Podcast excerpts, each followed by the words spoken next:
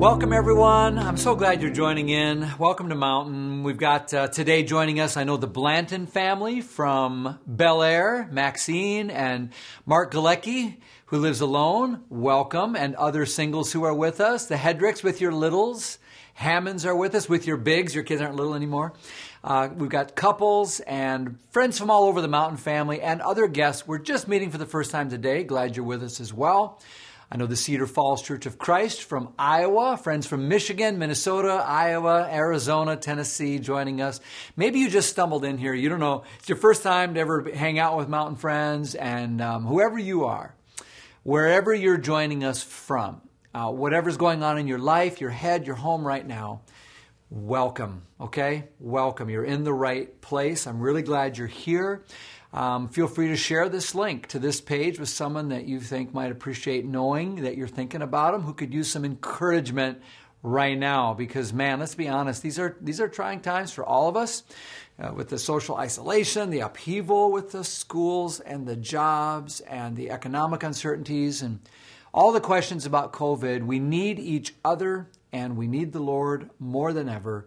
So I'm really glad to be with you today. I really am. We're going to talk about something today that is so important, because I think a lot of people have thoughts about God right now, even people that I don't think normally think very much about God. And we've got questions. Maybe you've got questions about God, like, where is God? You know, what's God doing? What's God like? What does God think about all this? If God is a God of peace and strength and hope, can I get me some more of that? If I know God, will I have more of that in my life? So I think about the best thing we could do to help one another is to have a deeper understanding of God, a more accurate picture of God, maybe more importantly, an authentic, more personal connection with the living God. So we're beginning a new series called My God, That Is Who You Are. And we're going to be looking carefully at some of the different names of God in Scripture. Because if you know the name of God, that's to know God. The names of God reveal the deepest and the truest things about God and who God really is.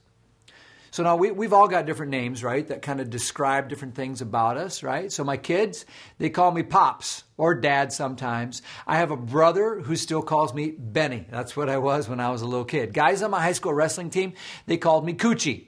Why do I feel like I'm going to regret telling some of you that? Some of you call me Pastor Ben. I don't even really love it when you do, but that's a part of who I am. Some of the staff might know me as Boss or whatever. To Carla, I'm Hunky Stud Muffin. At least that's what she always calls me.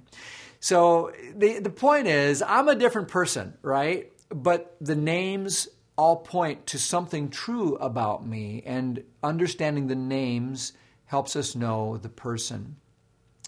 And this is especially true of God.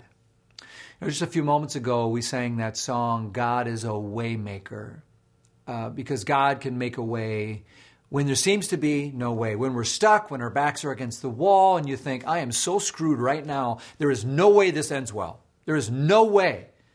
You can say, but God, you're a Waymaker. You're my God, and that's who you are. And when you know that, God, it changes everything. Because listen to this quote by A.W. Tozer. What comes into your mind when you think about God is the most important thing about you. What comes into your mind when you think about God is the most important thing about you. And I'll add this.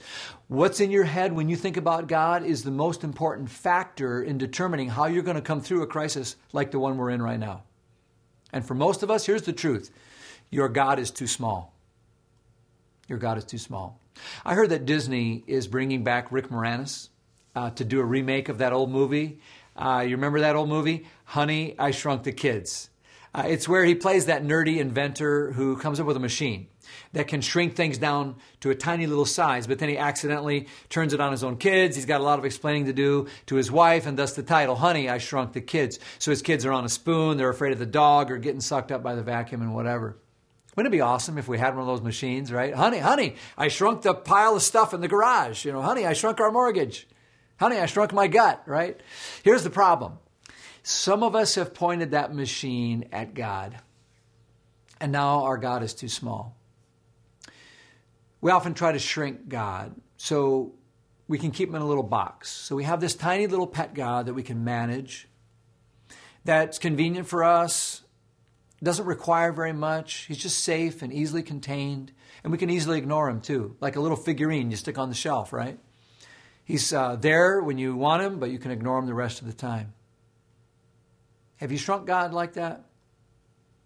Sometimes we shrink God down to where he's like a little genie in a bottle who comes out when we ask him to grant us wishes. Or he's like a grandpa in the rocking chair. He used to get around better in the old days, but he doesn't hear so well. A lot slips by him these days, and he doesn't have the strength anymore. He just kind of smiles approvingly at whatever we do. Or we make God to be a shrunken little meanie killjoy traffic cop God, who's always on the prowl trying to catch us doing something naughty so he can give us a ticket, make us pay, make us feel guilty. So we got all these dumb images of God in our heads where we shrink him down. And I'm telling you, if you have the wrong image of God, your life is going to be on the wrong track. But listen, God's real. So you can't just make him up to be whatever you want him to be in your mind. Like, well, whatever God is to you, that's great. To me, you know, God's a fluffy unicorn. That's like the dumbest way of thinking. Even though it's very popular, it doesn't make any sense. You don't get to decide who I am. You don't get to decide what God's like. He's real, and we need to know the real God. And the good news is this, that God wants us to know him, and he reveals himself to us through creation, through his actions, through his son Jesus, and through his names. So we're going to look at God's personal name today, the first name that God uses to describe himself, a name that shows us he's a way maker. Hope you can grab a Bible somewhere around. We're going to turn to Exodus chapter 3. It's the second book of the Old Testament, right at the beginning of the Bible. And we meet here a guy named Moses, who's now a very old man already. He's 80 years old. He spent the last 40 years hiding out with sheep in a remote place called Mount Sinai, which to him was just an ordinary everyday place where he lived and went to work. But one day, as Exodus 3 verse 2 says, an angel of the Lord appeared to him in flames of fire from within a bush. Moses saw that though the bush was on fire, it did not burn up. So he thought, I got to go check this out. Why isn't this bush burning up? It's a reminder, isn't it, that God meets us in ordinary places, like right where you are, probably right now in a living room or a bedroom or wherever. But if you're in your living room or bedroom and your dresser or television torches into flames all of a sudden but isn't being consumed, you probably need to go check it out and figure out what's going on. That's what Moses does here. He's a guy. Guys love fire, so he goes to check it out. Here's the point. When God tries to get your attention, pay attention. Gee, I don't know. Does anybody think maybe God could be trying to get our attention through these days? I'm not saying he's causing a virus. I'm saying God can use this if we'll listen through this whole corona thing to get a message through about maybe what's truly important. Are you listening to God? When God tries to get your attention, and he often does, pay attention. So Moses checks it out. He moves in closer. And verse 4 says, God called to him from within the bush, calls him by name. Moses, Moses. And Moses said, here I am. And then God says, don't come any closer. Take off your sandals, for the place where you're standing is what? Holy ground. Wherever God shows up, even if it's an ordinary place, now it's a special place. Just like what maybe you sense is happening in your living room now. When you sing those songs, as we did a moment ago, and you sense God shows up, it changes something, doesn't it? Where God is holy. Maybe some of you already probably have your shoes off. Today in our culture, that's just a sign of being casual and relaxed. But back then it was a sign of respect and reverence. So God says, take your shoes off. And I doubt Moses says, well, Lord, you know, the sand is really hot, you know, and I've got this athlete's foot thing going on. Would you mind? No, I think he took his shoes off right then, because when a burning bush talks to you, you do what it says. Am I right? So look at verse 6. I'm the Lord, I'm the God of your father, the God of Abraham, the God of Isaac, the God of Jacob. And at this, it says Moses kind of hid his face because he was afraid to even look at God. You kind of see a theme here about who God is. God is big. He's almighty and brilliant and fearsome and holy, and his glory is so great. Have you ever just like sensed God's presence in such a way that you just kind of wanted to shrink down and hide your face? God says in the next verses, Moses, listen, I have heard the cries of my people. I know y'all are suffering right now and in trouble. And I haven't forgotten you. I see the struggle. I'm concerned. So Moses, I'm going to do something about it. And I'm sending you to go to Pharaoh, the king of Egypt, and bring my people, the Israelites, out of Egypt. I'm going to make a way. And I want to use you to do it. Now, I don't know how you think about Moses. Sometimes we think of Bible people as like big Bible guys, you know, like Captain Marvel or some muscly action figure like Thor or whatever. But listen, this is a weak old man with nothing but a shepherd's stick who says in verse 11, but Moses says to God, who am I? Who am I that I should be the one to go to Pharaoh and bring the Israelites out of Egypt? Who am I? I hear that in the same kind of whiny, weak voice I give to God sometime, like kind of like, who am I? Who am I? You ever said that to God? Who am I to lead and care for my family right now through this crisis? Who am I to bring my training as a healthcare professional, a doctor or nurse or EMT, to care for the sick? Who am I to do that right now? Who am I to figure out how to homeschool? Who am I to make a living when I can't even get to work? Who am I to step up and be there for others when I have so much concern about my own kids, my own family and future? Who am I? Notice this. God doesn't give Moses a little pep talk. Like, come on, Mo, believe in yourself. You got this. You can do it. No, he doesn't say, I'm here to pump you up, Moses. No motivational seminar. Here's what God says. When he says, who am I? God says, it doesn't matter who you are. I said, I will deliver them. I'm the way maker. I just need a willing servant to trust me and do what I say. I'm talking to you through a burning bush, dude. If I can use a bush, I can use you. It doesn't matter who you are, what you've got or don't have, how good you are, how strong you are. It doesn't matter. It matters who I am. God says next, he says, I will be with you. What a great promise for us right now. Does anybody need that promise? Man, I do. No matter how isolated or quarantined we feel right now, God says you're not alone. I am with you. That's who I am. Now look carefully here. We're getting closer to where he reveals his very name. In verse 13, Moses says, okay, suppose I go to those Israelites. I'm not saying I'm going to do it, but if I did, and I say to them, God sent me to you, and they say, well, what's his name? What am I going to tell them? As far as we know, this is the first time in recorded history that anyone asks God to see some ID. It's the first time God uses a name to describe himself. And God answers Moses' question. He says in verse 14, I am who I am. This is what you're to tell the Israelites. Tell them I am sent you. That's all they need to know. God says, I am the one who was there in the beginning. I am the one who always will be. I am the one who will be with you. I am God. And the name used in Scripture by God himself for God is I am. And in Hebrew, it looks like this. You see there like four little consonants reading from right to left.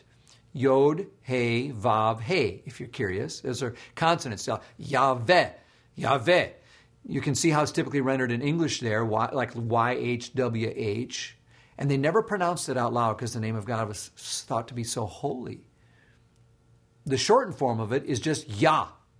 Like when we say hallelujah, we're saying hallelujah. That means praise. And Yah means praise Yahweh, praise the Lord, praise God. And when they wrote it, they added some vowels they took from another Hebrew name for God, Adonai. So they took those vowels, ah and a, and they just shoved them in with those consonants, that the YHWH, and it comes up with this name, Yahweh, Yahweh. Some folks later kind of invented the word Jehovah as a spin-off of it. It's really Yahweh. That's the name God gives himself. And you know what? It appears in your Bible 6,823 times just in the Old Testament. And every time you see the word Lord in all caps, that's the name, Yahweh. It's God's personal name, and it means I am. It literally means I be. I have always been. I always will be. I am with you always. I don't have to try. I don't have to worry. I don't have to prove myself. You just tell them I am God. I am the one who created everything. I am the one who's running the planet. I am the owner of everything. I'm the sustainer of everything. I am the Lord. I'm large. I am in charge. I am all you need. I am enough. I'm the Alpha. I'm the Omega. I am the inexhaustible, uncontainable, immeasurable God. That's who I am. And it kind of makes you realize, whoa, God's big. There was a man in the Bible named Job. You probably heard about him. He went through a horrible time, a lot worse than anything any of us are going through right yet. He lost everything, even his kids, his farm, his business, his livelihood, his health. He's miserable, and his friends are no help. And so he's griping at God one day. And while God usually welcomes us to bring our pain and complaints to him, it's like God sensed Job needed a reminder of how big God was. So God says to him, excuse me, just hate to interrupt, but who are you again? Mr. Late to the Scene guy who's now full of wisdom and knowledge and knows everything about how the universe is supposed to be run? I know your life isn't going very well right now, but that doesn't mean you're bigger than me or you know how to tell me how to do my job. Your ways are not my ways. You're smaller than a dust mite's butt, Job, and you don't know what you think you know. And Mr. Job, while I am very sorry you're hurting, we'll get to that. You're not God. I am. Or excuse me, were you there when I threw the stars into space? Were you around? I'm trying to remember the day when I created everything and the animals and the forest and invented like snow and clouds. Oh, that's funny because I don't remember seeing you, Mr. Job. Oh, that's right. It's because I hadn't made you yet. So it's probably important for you to remember in times like these that the next time you want to climb up on my throne and bump me out of the way and put your butt down in my seat, that you're not the God of the universe because I am. And you know what Job did when God dressed him down like that? He put his hand over his mouth, the Bible says. And he lowered his face and he lowered his head and he said, you're right, God. Sometimes I just get to hurting or get confused or get upset, where I say things to God and about God that maybe aren't even right. Like Job, we can all come around and say, thanks, God, I needed that. I know, and he does say, I know you're my Redeemer and that you're alive and well and running the show. I don't always understand or like what's going on, but I trust you because you are a good God. Sometimes we need to meet the great I am, like the great big God, and just shut up in his presence. Let all mortal flesh keep silence before a huge, gigantic, almighty, powerful creator, all-knowing God. And just like in times like these, I think we need to do less yakking and just fall before him with our shoes off and our hands over our mouths in humble adoration and respect and amazement because you're in the presence of the Holy One, even if it's in your living room, an ordinary place. The other night, I was in my room just listening to worship music in the dark, kind of getting my head on straight. And you know what? For a moment, I felt so small, and I realized God is so big, and it felt so good. Don't you think we sometimes play a little too fast and loose with God? Let's get a little too cozy, like he's Gilligan, like, hey, little buddy. But when you see God like Job did, like Moses did, like we can maybe see him now in the face of a global pandemic. He's not your homeboy that you stroll up to and slap on the belly and say, what's up, dog? He's Yahweh God, the great I am. And for Job and for Moses and for Israel and for you and me right now, he's a waymaker. That is who he is. And get this, if God is I am, you see what that means about you and me? If God is I am, it means I am not. It means I am not. I am not the center of everything. I am not in control. I am not responsible for the world. I am not the Savior. I'm not the solution. I'm not all-powerful. I'm not calling any shots. I'm not the owner of anything. I'm not the Lord.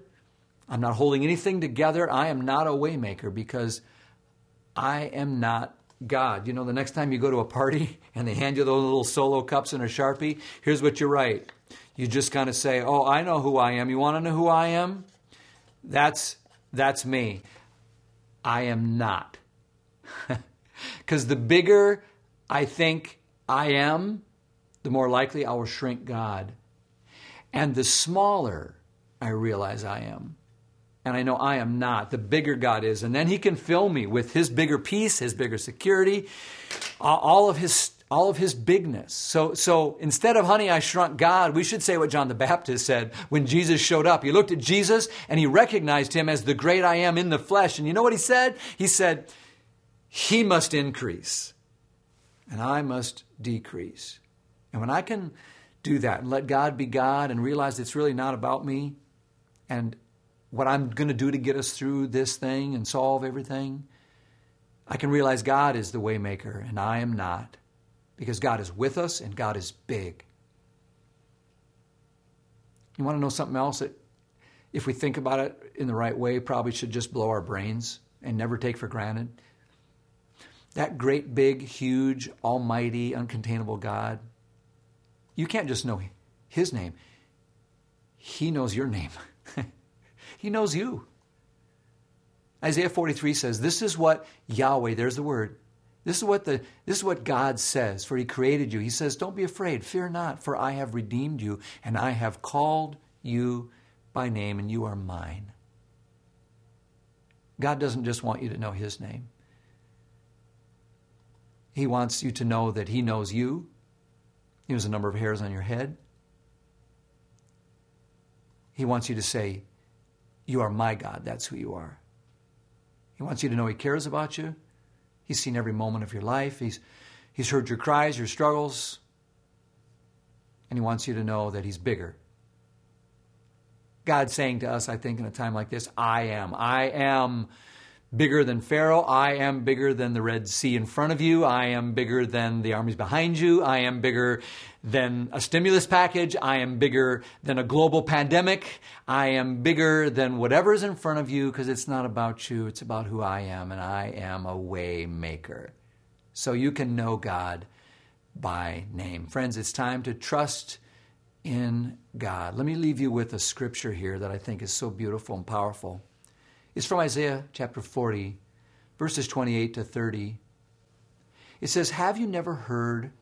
Don't you understand? Lord, it says, the Lord, and there's his name. That's Yahweh. There it is.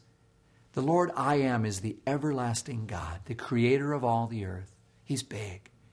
And it says he never grows weak or weary. In a time when everyone is weak and weary right now and everyone's getting sick or tired of our situation, God is still strong. And when we can't understand, he says, no one can measure the depths of his understanding. In a time when you might feel powerless and people getting, frustrated, he says, God, this Yahweh God gives power to the weak and strength to the powerless. Even the most energetic young people will become weak and tired. And young men will fall in exhaustion. We're actually seeing that now. It's affecting so many people around us in so many ways. But those who trust in the Lord, Yahweh, will find new strength. However long this lasts, we remember God will make a way. And these will, the Bible says, will soar high on wings like eagles. They'll run and not grow weary. They'll walk and not grow faint. What a great encouragement.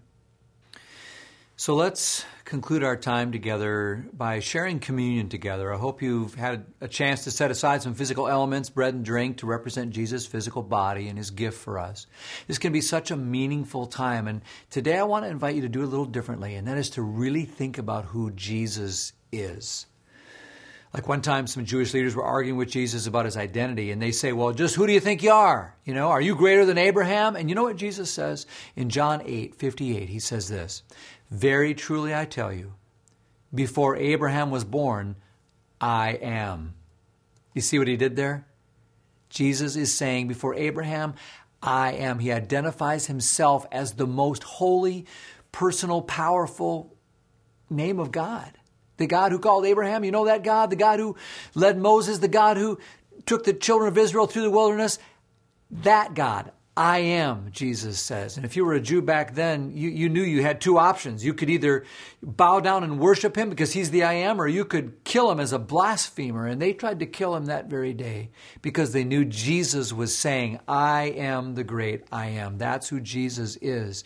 So as we come to communion now, I know we have all kinds of people watching. You're at maybe different places with God, but whoever you are, I want us all to know God is a waymaker.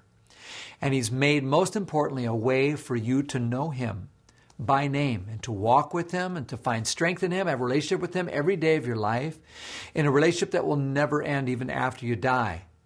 God's made a way for you to be forgiven from all of our sin and to walk free and pure before Him. And the way that God has done it all is that this God came among us as Jesus, who said, I am the way, the truth, and the life.